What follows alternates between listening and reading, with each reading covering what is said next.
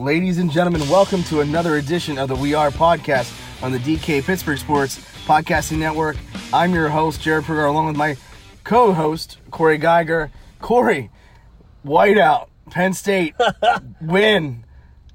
What are your thoughts? Man, uh, just what a great night, Jared. I mean, we're just so everybody knows, uh, we're recording this at like two o'clock in the morning. So we've been at Beaver Stadium all night long. And folks, if you were at the stadium, I'm sure you had a blast. If you're watching on TV, here's the thing, Jared. This is what Penn State football can be, is, aspires to be. Somebody tweeted at me late in the game about what a what a commercial this was for Penn State. That this was as good of a night as maybe Penn State has had in a while. Not to say Auburn is great, but this is think about today, Jared. College game day, a commercial all day long. SEC op- opponent. You beat them. You're 3 and 0. You've got a great recruiting night. A kid already committed during the during the, the game. So you've got wins over Wisconsin, Auburn, you're in the top 10. Does it get any better than that when you combine all of those facets for Penn State? At this stage of the game, I don't think it. Uh, how can it get any better? You finally bring a uh, high-profile non-conference team to Beaver Stadium, and you beat them. And statistically, let's be real. Statistically speaking, although it didn't show up on the scoreboard, scoreboard, they outplayed Auburn. James Franklin Outcoached outcoached yeah. Bryan Harsin. That's two games in a row now that, or not two games in a row, but two games out of the three. And you could say three for three. I mean, last week was Ball State. That's neither here nor there. But he out his out outcoached Paul Chryst and Bryan Harsin. Those are two pretty good coaches in college football, and that's saying a lot from James Franklin. Okay. I thought Auburn's coaching was terrible tonight, to be honest with you. Kicking a field goal on fourth and one from the 25 when you had been running the ball great. I thought that was a terrible decision. But can we talk about the goal line fade?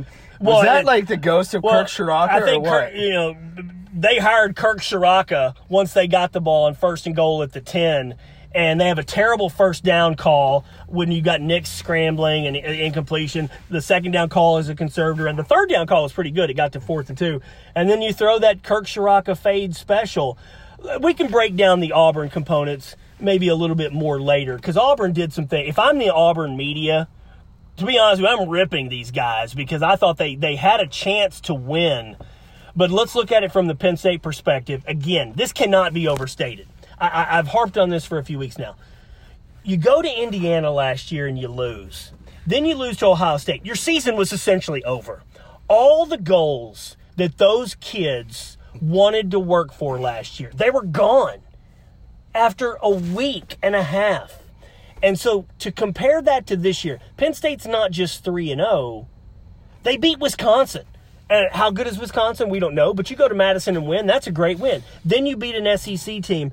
I just have to think that these that everybody associated with the Penn State program is sky high right now. Now, and I wrote this uh, at DK Pittsburgh Sports on the site maybe we need to start thinking about college football playoff dreams. There are major obstacles with Iowa and Ohio State out there, Jared, but they have put themselves in position right now after two of the better wins that any program in the country has had this year. Uh, You know, we, we need to start thinking about the ultimate goals this year. No, and that's a really good point because there aren't very many teams, if any, in the country that have had two highly ranked wins. Iowa. Iowa beat Indiana, which isn't very good, but then they beat Iowa State. Other than Iowa, you can make the case Penn State probably has the two best wins of, of any program in the country. Right, and and they've played, and they still haven't played a complete game. You know, the special teams I, I thought was okay today. Jordan Stout, punted. You know, did the kickoff thing. Nobody, there was not a touch, or they were all touchbacks, whatever. Didn't have to kick a field goal, but listen, that run game is is struggling, and that's something we can touch on later. But mm-hmm. Penn State is at top is at the top of the world, number one recruiting class right now. You're three and zero. You're going to rise in the rankings. I think Penn State, you know, early projections have them around six, and I think that's a really fair assessment of the Penn State program to date. Yeah, and, and look, again, it's all about the confidence level of the players in the program. And how about Sean Clifford? We got a lot of things we're going to touch on throughout the podcast, but Sean Clifford needs to be mentioned highly up. 28 out of 32. Let me repeat that for those who maybe don't study the stats. 28 out of 32, 280 yards against an SEC defense. Now, he did throw one interception on a, deep throw. He got greedy, but a couple touchdowns. Jared, we wondered what kind of quarterback Sean Clifford would be this season. James Franklin, a couple of different times after the game, said Sean managed the game well. Now, I'll ask you, do you did you think Sean Clifford played a great game tonight, or did he manage the game and do what was necessary? As far as a game manager, he did he did exactly what he needed. Now the offensive line I thought played really well in front of him. At times he had all day to throw. Yep. And it was, you know, when that happens, that's great. Now, at that same token, it was only one interception. That was that was today. He has been relatively mistake free throughout the first three games of the season, and that's what you need. That's what we. That's what Penn State fans. That's what Penn State didn't get out of Sean Clifford last season. Yeah, and the two long sustained touchdown drives in the first half. Uh, this offense is not what I had kind of hoped to see yet. It took a while in 2016 for the Moorhead offense to really get going. It's taken a while for this Mike Yurcich offense to to really start to do some of the things that maybe we think it could be.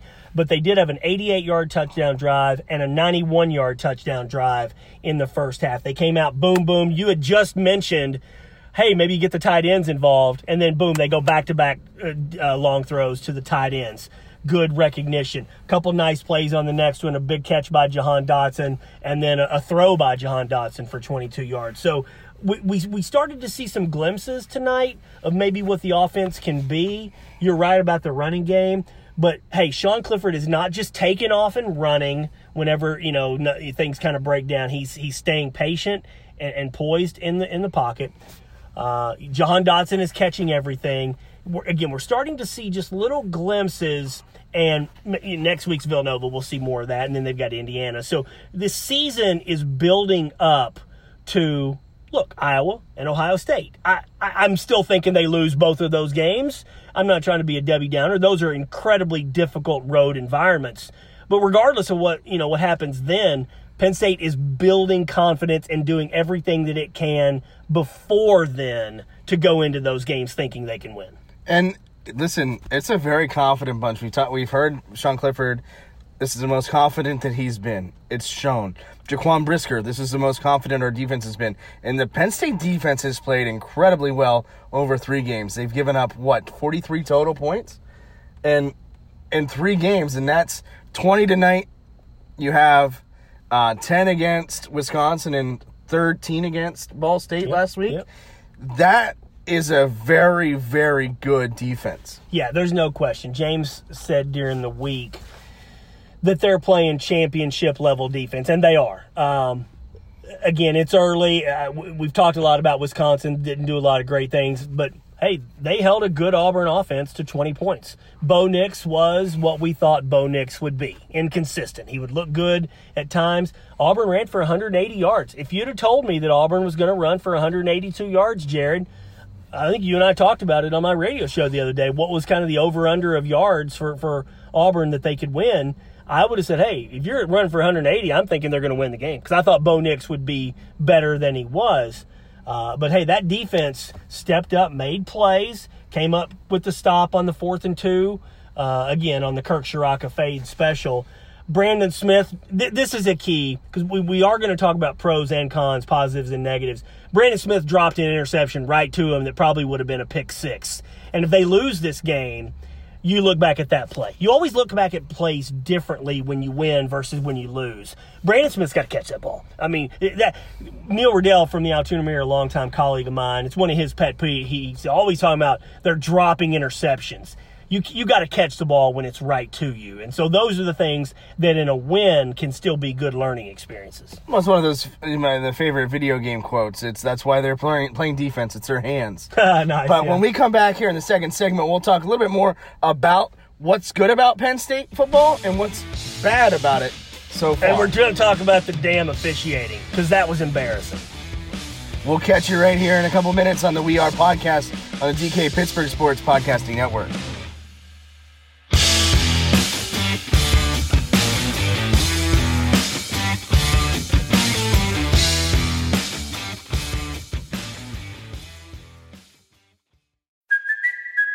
Kaley Cuoco for Priceline. Ready to go to your happy place for a happy price? Well, why didn't you say so? Just download the Priceline app right now and save up to 60% on hotels. So, whether it's Cousin Kevin's Kazoo concert in Kansas City, go Kevin, or Becky's Bachelorette Bash in Bermuda, you never have to miss a trip ever again. So, download the Priceline app today. Your savings are waiting. Go to your happy place for a happy price. Go to your happy price, Priceline.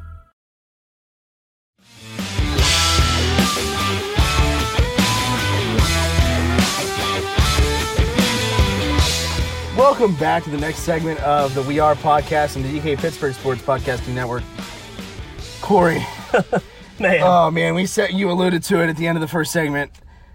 brutal. I don't know that there is Absolutely anything brutal. worse than the SEC officiating in Saturday night's game. folks, I, I, I want to preface this by saying, and you know, Jared's a friend of mine. Jared coaches youth sports. I'm sure you feel this way. I'm around kids coaching youth sports. I'm around officials a lot. A lot of my good friends are officials. Shout out to guys like Ted Beam, Dick Wagner, working the Altoona Curve press box. I have tremendous respect for officials, Jared, as I'm sure you do as well. You know these folks. Officials have hard jobs. They have thankless jobs that you're just expected to be right 100% of the time. I try to make it a personal policy to not criticize officials. Officials don't determine games.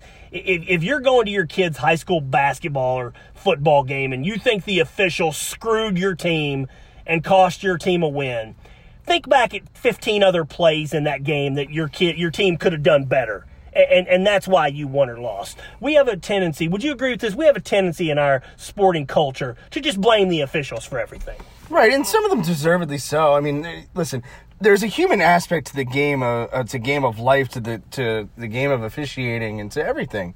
That's why robot umpires I, I don't necessarily agree with because the human aspect of it. But at times, the human aspect is absolutely downright terrible, and that's what we had in this game. First of all, you're playing uh, a home game against an SEC team with an SEC officiating team, and that just is a recipe for disaster, number one.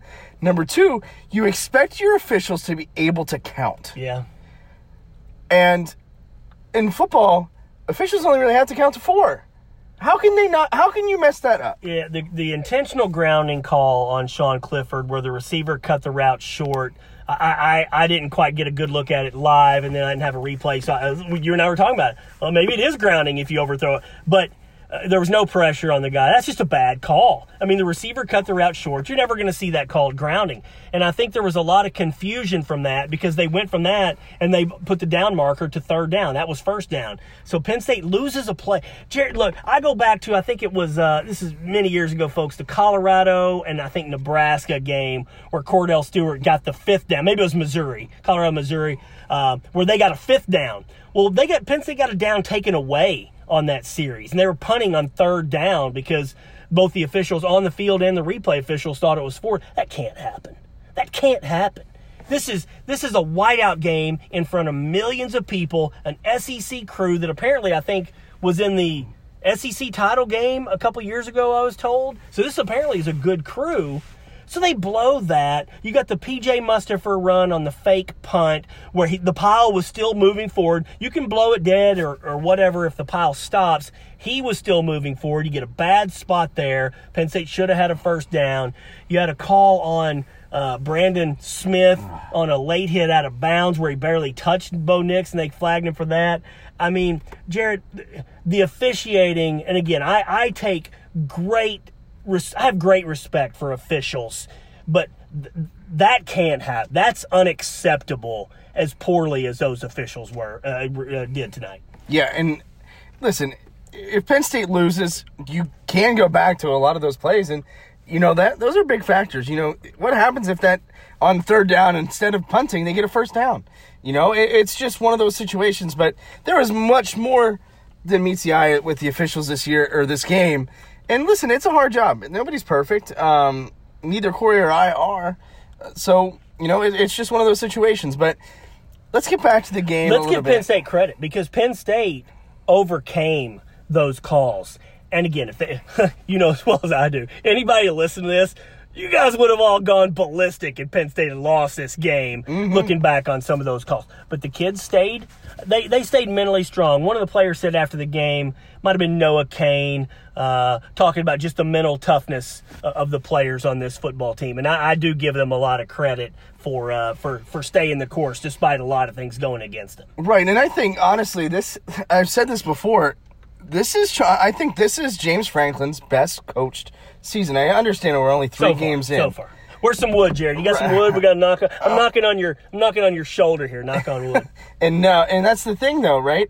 It, he's won two ranked games, but this team is ready to play. We don't have those. We're, or we don't, and we're not seeing the setbacks. We're not seeing the the bumps in the road just yet. Like Penn State beat an SEC ranked team, uh, number 22 in the country, Auburn. They went on the road at Camp Randall and won. Penn State is taking care of business, and that's something that they really haven't always done under Franklin. yeah, and look, uh, uh, I mentioned the college football playoff earlier. Is Penn State one of the four best teams in the country? No, no, I don't. I don't believe that. But a, a college football season. Let's go back to the 2005 season. Nobody thought that Penn State team was, you know, a, a- an elite team that year. A season you build on. You build from one game to the next. Even 2016, after after Pitt, after Michigan, what Penn State became with each win, growing the confidence, growing the offense. I, I just see a lot of parallels to both of those seasons, Jared, where it's at least possible now. You're not going to have a special season if you lose to Wisconsin. You're not going to have a special season necessarily if you lose to Auburn. But by beating both of these, you keep that special season in line.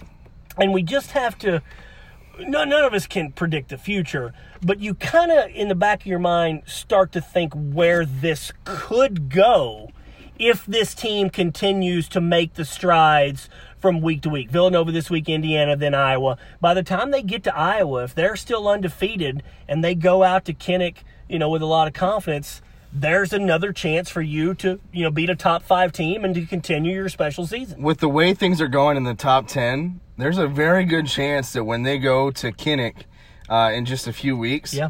they could be in the top four, top five Both of of the them. country. Both of them. Both of them, yeah. And and that's, you know, obviously that game is circled on the calendar for everybody, but ob- but James Franklin's clearly focused on Villanova uh, by this point in the evening.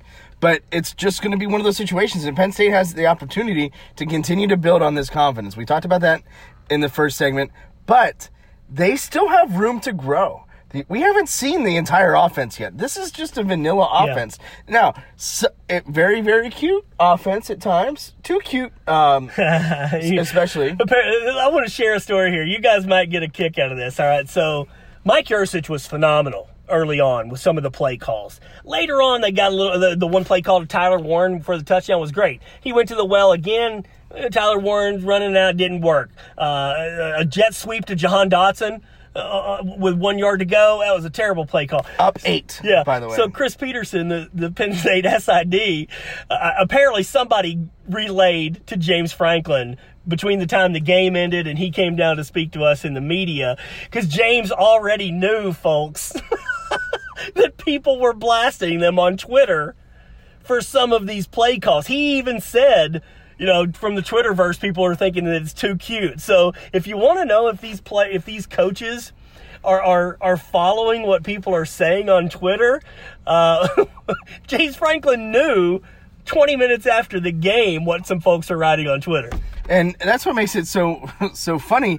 But you know, Yurcich is uh, he gets a lot of flack right now, and listen, deservedly so. You're the offensive coordinator for an offense that really hasn't proven anything right now. But at the same time, they're three and zero. Sean Clifford is playing the best football of his career to date, and Yep. the the Penn State passing game.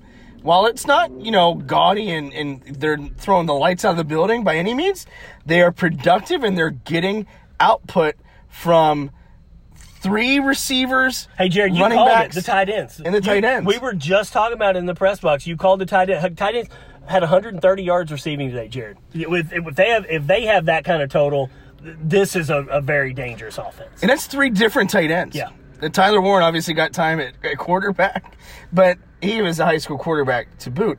But Tyler Warren, Look at you dropping the. What are you? You you studying Tyler Warren's bio during the game? somebody sent me that. Impressive. But uh, you've got Brenton Strange, you've got Theo Johnson, and then you've got you know three receivers in like Jahan Dotson, who's had a spectacular season. He had a great game tonight, um, passing and catching the football. And then you've also got um, Keandre Lambert Smith, who's been productive, and and really the least productive receiver right now of the starters is Parker Washington, and he's still having a really good season. Yeah, they, that we knew they would have weapons. I got to go back to 28 out of 32. Man, I don't care if if you're lining up with your dudes uh, at a high school field playing pickup football. You go 28 out of 32 against anybody at any level. That's impressive. Uh, and so, but it's interesting because Sean Clifford didn't look like a great quarterback today. He just looked like a quarterback making all of the plays that you needed to make. And then you look up at the stats, and and there they are. The defense, Jared, is going to be good. Uh, you think about Iowa, you think about Ohio State, you think about Michigan, Michigan State. Michigan State's pretty good.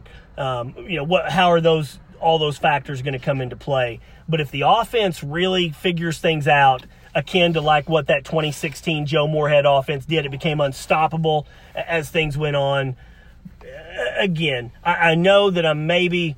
Uh, being overly optimistic here, and I'm not generally accused of being overly optimistic with Penn State, but uh, hey, at three and zero, if if you're gonna dream about a college football playoff, there's you're at least I think in the discussion right now. Yeah, and let's be real. This is, they're doing this without a running game. We saw John Lovett for the first time this year. Yeah. He was involved in a passing game, one reception, uh, first down uh, for uh, 18 yards uh, on the Penn, on Penn State's last scoring drive. Um, Keyvone Lee had a fumble. We didn't see him the rest of the day. Um, Noah Cain is struggling to get it going. That offensive line and pass protection has been pretty damn good. Yes. Um, and when you're like Sean Clifford at one point, I think was in the backfield for 12 seconds, and there wasn't a single Auburn Tiger anywhere Yeah. near him. Yeah. It was like the Tiger King just got to all of them. And the offensive line has played rather well in pass protection. But what seems to be the issue in the running game? Is it too many guys? Are you? Are, but what what is it, Corey? What do you think it is? Let's see, James makes six million a year. Mike Yurcich makes, we think, more than 1.5 million a year. So there's 7.5 million dollars. If I had any freaking answers, I, I would I would be coming up here asking for a damn contract because I, I don't know. I, I I don't know. I don't think the offensive line is uh, opening up holes for the running backs. Um, I, I think these teams are daring Penn State to throw the ball, and, and Sean Clifford is beating them. I, I wish I could break down the all 22 and see everything of what's going on, but uh, the bottom line is the running game was, it's just not been what you're going to need it to be. And I keep coming back to Iowa and Ohio State, but you're going to need those guys to come up with some plays. And uh, that's that's one of the big pieces of the puzzle Yurcich is going to have to figure out. You mentioned it. Teams are daring Sean Clifford to beat them, and he is doing it. Yeah. that uh, Wisconsin, Wisconsin's front seven is is one of the best in the country. They held Eastern Michigan to 16 yards last week.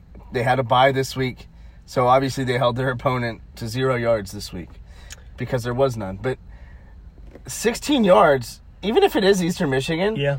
that's pretty impressive. So obviously Wisconsin running against Wisconsin was never going to be an easy thing. Ball State's Ball State.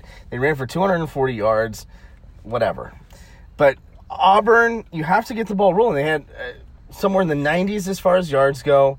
I, I believe it was 94 yards, and that's just not going to get the job done later in the season.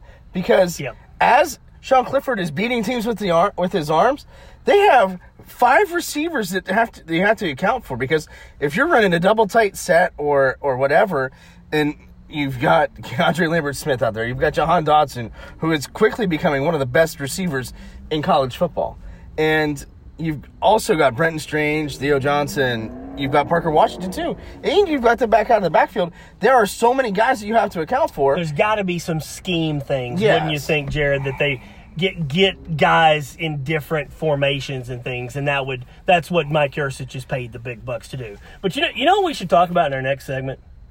USC. Let, us take a break here because we didn't get a chance to talk. We only do this one podcast over the weekend, and we've got to address the USC stuff before we move forward. We're gonna hop on a jet plane. Hopefully, it's still on the tarmac. They've had a bunch of issues with that throughout the last couple of years. But when we get back uh, for the next segment, we'll talk about USC and what's next for Penn State football moving forward uh, on the We Are podcast on the DK Pittsburgh Sports Podcasting Network.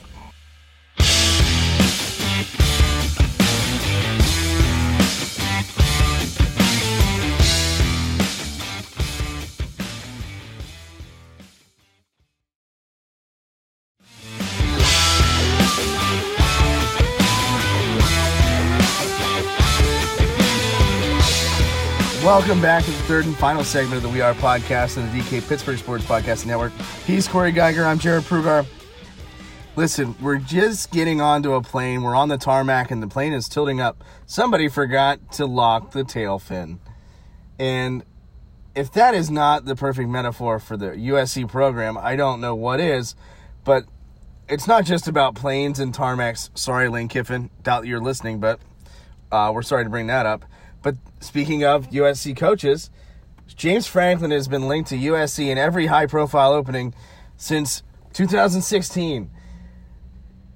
Let's put this to bed, Corey. What's, Well, that's, what's that's- next? That's the thing here. I, I want to mention this first and foremost so everybody understands. I don't want to just be talking and writing about this all season, okay? Um, but unfortunately, again, we only have the podcast on, on, on Sundays. Jared and I didn't get to discuss the huge news of the week. Right, and, and so we're going to do this right now. And unless there's another development, I, I'm not going to just keep coming back to this either in, in writing or on the podcast because there's a we're going to we're not gonna have an answer to this for two three months, Jared. There's a lot of season left, so let's just get this out of the way now. And if you're out there wondering, Giger, Prugar, get off USC. Look, we got to talk about this. This is something that's important, and I want to say first and foremost that I do not think James Franklin is going to USC. That that's that's my prediction. I wrote a column this week saying that James Franklin to USC would make sense. And it would. It would make sense for James Franklin for a lot of reasons to go to USC. And it would make sense for USC for a lot of reasons to hire James Franklin. It would if you if you're out there denying that basic premise, then you just don't understand either situation. But in writing that James Franklin to USC would make sense, uh, Jared, I got ripped to hell by a, a lot of Penn State fans for having the audacity and the gall to claim that Franklin w- would leave. I don't think he would leave, and I, I'll, I want to get your thoughts on it here in a second. I don't think James Franklin is going to leave. There are pros and cons for both jobs. I can see either way, but I- to deny the possibility this this is going to be a story. I would be sh- I would be uh, shocked if James Franklin, a- his agent, has not already had contact with some people involved at USC. Folks, that's just the way it goes. Whatever these coaches say or don't say publicly doesn't mean that there's not a lot of wheels turning behind the scenes. right. And wait, you said that people have been on your case in the Penn State fan base? Never. That's never happened before. I am I only got two death wishes this week. Only 2 That's a step down from last week. Yeah, that was a I haven't big win. got- I haven't gotten any death wishes since the scandal, so that uh, this was a little bit of a shock. But hey, We're it- moving up for you, It goes Corey. to show how much passion there is in the fan base, and I get that. But I think there's also zaniness in the fan base because I think, look, Jared, some Penn State fans think that Penn State is the greatest thing in the history of the universe, and that no one would ever consider leaving Penn State for any reason whatsoever, and that is blind devotion, and and I think zaniness that fans don't understand. That is just how college football works. It's never been that way at Penn State because you had a coach for 50 years. But that's how generally the rest of college football works. Right. And listen, it's okay that he is entertaining these offers because guess what that's meant recently? Number one, raises. Number two, you're upgrading facil- facilities surrounding Penn State's football program. The Lasch building is getting renovated. Beaver Stadium eventually will be renovated and, and upgraded. Um, hopefully, You they would- think? you hopefully would hope that Five hundred million dollars, man. The That's- press box. That's five hundred million dollars they got to find. I mean, that's a lot of money. Well, they listen. They made thirty three thousand dollars off the 50-50 uh, tonight. Nice. But but listen, James Franklin is is a is on his way to being what could be a top tier coach. He's never going to be a step close to the Sabans or the the Swinneys in the world, but. At the same time, use it as leverage. It it does him no good to come out and say, "Hey, I'm not interested." Yeah, he might not be fully devoted and fully interested in getting out of Penn State. I don't know why you would leave right now. Again, 3 and 0, you're one of the hottest teams in the country, hottest on the recruiting trail.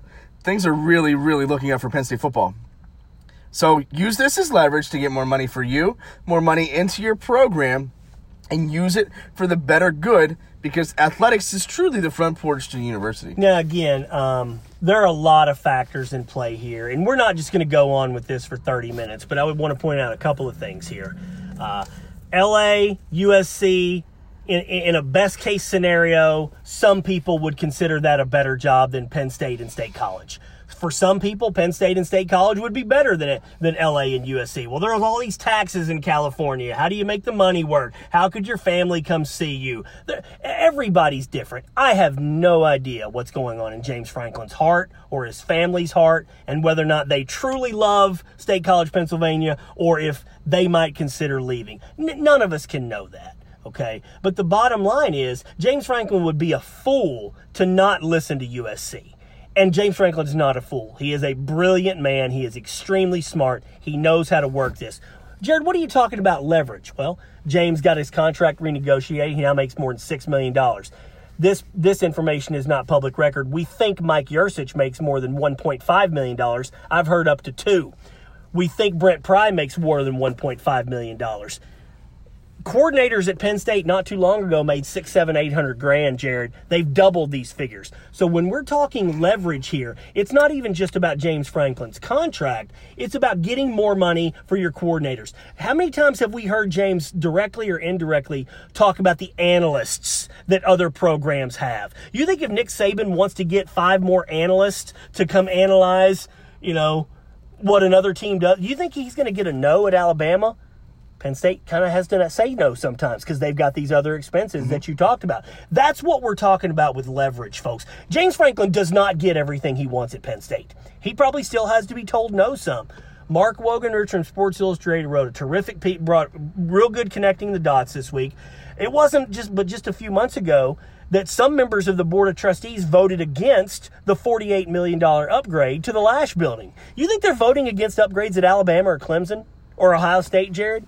So, what does that tell you? Some of you fans that think Penn State has it as good as anybody in the world, but yet Jay Paterno and some others are voting against a $48 million upgrade to Lasch Building. Now, that thing did uh, ultimately pass, but that's what we're talking about here when we talk about, you know, Penn State is good as it is. There are still some restrictions and limits that James Franklin might feel, even with as much as he's already won in the leverage battle. Well, and first, before we go any further, that would require Jay Paterno to know anything about the game of college football. Hi-oh. But You going there, huh? absolutely, I mean, we've we've had these conversations before. Uh, It's no surprise that he voted against football, but that's neither here nor there. Let's move on. But what does it say about the people at the school if, Right. if you're told no ever about look, I'm sorry to say this, but Penn State has 31 athletic programs. Maybe it shouldn't. Maybe it shouldn't. You know, uh, maybe they should could re, every dollar that you can reallocate to your cash king, which is football, can only help football. But Penn State is hell bent on having 31 athletic programs. Uh, I think 27 of them lose money. And those are some of the things that you deal with when you want to be all encompassing to everybody. Right, and and let's be real, running college athletics programs is not cheap. You know, you don't always have endless pockets like with Terry Pegula and, and Kim Pegula. So you need to get that money from somewhere. If we would have driven up separately, Corey, and I would have had to buy a parking pass for this game, it would have been sixty dollars. $60. Sixty dollars to park in a grass field in the middle of nowhere. That's craziness. But that money helps fund the rowing team, the fencing team, national champions, by the way, the wrestling team. It all helps. Call it, and that's why Penn State needed football. If Penn State would have gotten the death penalty, there would be no Penn State. There'd be no Penn State athletics because of the money that football generates. And see, that's what we're talking about here. That everybody wants to take so much. There's so much passion. So if you even suggest, which is all I did was suggest that maybe James Franklin to USC would make sense, people get offended. How dare you even suggest that James Franklin might leave Penn State? These are the reasons why. These are the reasons why. We haven't even gotten a name, image, likeness. Ohio State's quarterback Ewers is getting a million dollars in image and likeness. The, the, the Alabama quarterback's getting a million dollars. Sean Clifford is selling $60 cameos. Do you see the difference? And that's not a knock on Sean Clifford. If James Franklin or any coach goes to LA, how much do you think they could get for some of those kids in name, image, likeness? How, how much could Matt Leinart or Reggie Bush get in name, image, likeness at USC? A million bucks? Could The- you imagine the money that Reggie Bush would have made le- legally? Saquon Barkley. If Saquon Barkley, Yeah. that that look, folks, there are so many elements to this, and again, we we could go through pros and cons left and right. Ultimately, I am going to I'm going to go out on a limb right now and say I think James Franklin stays at Penn State for this reason, and this is the biggest single reason in my mind, Jared: job security. If you go to USC and you struggle, because it could be a rebuilding process there for two or three years, if you struggle more than expected, he could be fired in two or three years. Yes, he could potentially win a national championship faster at USC, I believe, than he can at Penn State. I still think Penn State's a ways away from getting into a championship game and beating an Alabama, beating a Clemson or a Georgia even if they get to the playoff, then you got to beat those teams. I think USC could get to a playoff and win a title before Penn State. And I'm not sorry if I'm offending anybody by saying that, but there are things in place at USC that maybe could allow that to happen. But if he struggles, Jared, he could be fired in two to three years. Mm. If he stays at Penn State, he could be here 20 years. So I'm going to put you on the spot. What happens to James Franklin? I think James Franklin stays. I think, and we talked about this on your radio show. I think as it stands tonight, tonight, Penn State as a program is better Right. than USC. Right now, Historically. Right now, today, yep. historically, maybe not so much, but right now they are better. So I don't think it makes sense for him to go, but I do think it makes sense for him to say, you know what, I'm going to kick the tires, so to speak, Absolutely. for leverage, and it's purely leverage. But enough about James Franklin. This atmosphere tonight was absolutely insane in in a good way. Yeah, I enjoy the whiteout, but I'm going to say this: I don't think it really impacted Auburn a tremendous amount, and that was a debate kind of coming in. Uh, this the whole the, some people from the SEC were downplaying the whiteout. I, I tweeted this before the game. It's stupid to downplay the whiteout. The whiteout is a sensational college football spectacle. It just is. It's it's spectacular. But to think that Auburn was going to come in here and be intimidated by it when they go to Alabama and LSU and some other places, mm-hmm. I think was downplaying how special the environments are in the SEC. Right, and if there was a team that was well equipped to handle a whiteout, it's Auburn. You're playing against Came in here in white uniform, Jared. I love that. That's Oh, basically white. that's basically just thumbing your nose at the whiteout by coming in here in the all white uniform. Well, and Bo Nix was the lead stormtrooper, and you know what? He was about as inaccurate as a stormtrooper was in shooting a gun uh, with some of his uh, some of his deep balls. But the whiteout is back. They had uh, what? Auburn only had two false starts. Penn State had a false start as well. Rasheed Walker. I So- I honestly didn't really think the whiteout impacted the football game. No. I, I mean it was a cool spectacle, but we've been there before for Ohio State in 2016. I was not there in 05, but we've seen the whiteout impact the other. I I, I give Auburn credit, and, and it's exactly what I expected. They're an SEC team. They're used to that. You're not going to scare Auburn by a whiteout, but it, it, it hey look, it is a pretty cool deal. No, and, and it was it was uh, obviously you know 110,900 or 109,958 people I think was the as was the actual attendance announced. You know, anytime you can get that many people into a stadium, uh, that's an incredible Pretty atmosphere. It was, it was great to be a part of, and and driving in and and you were here last week. I obviously was uh, was in Pittsburgh covering the Pirates, but you know to see the tailgating back is great. But a, a team like Auburn isn't impacted by that. Next week, though, Penn State brings Villanova to town for a noon game. What are you expecting from Penn State next week? to beat the crap out of Villanova. That's that's what I'm expecting. I'm expecting for Penn State to come in and not overlook Villanova like Florida State did Jacksonville State. I, I think James Franklin's one and zero mentality. They're going to respect Villanova. Now, I understand Villanova beat Richmond Saturday. That's a, that's a nice win. Richmond's had a nice program. I hope Villanova comes in here and, and gives a little bit uh, uh, of a good effort, but I don't expect Penn State to take them lightly. I expect them to get up big, score a lot. Maybe we'll see Ta'Quan Roberson for the entire fourth quarter. Um, and it's going to be one of those things where, as much hype and enthusiasm and energy as there was about this game uh, against Auburn, there really won't be any of that against Villanova. I've covered Penn State long enough to know that when these kind of week game weeks show up, uh, you know, the Penn State fan base kind of does a collective yawn and uh, starts to look ahead to the next big game. Right, and let's be real. This, the student section was filled up almost an hour before the game. Yeah, they did a good job with that. and the sta- and the entire stadium was filled about 30 minutes before the game. That's not going to happen against Villanova. And really, let's be let's be honest. It's probably it, it shouldn't.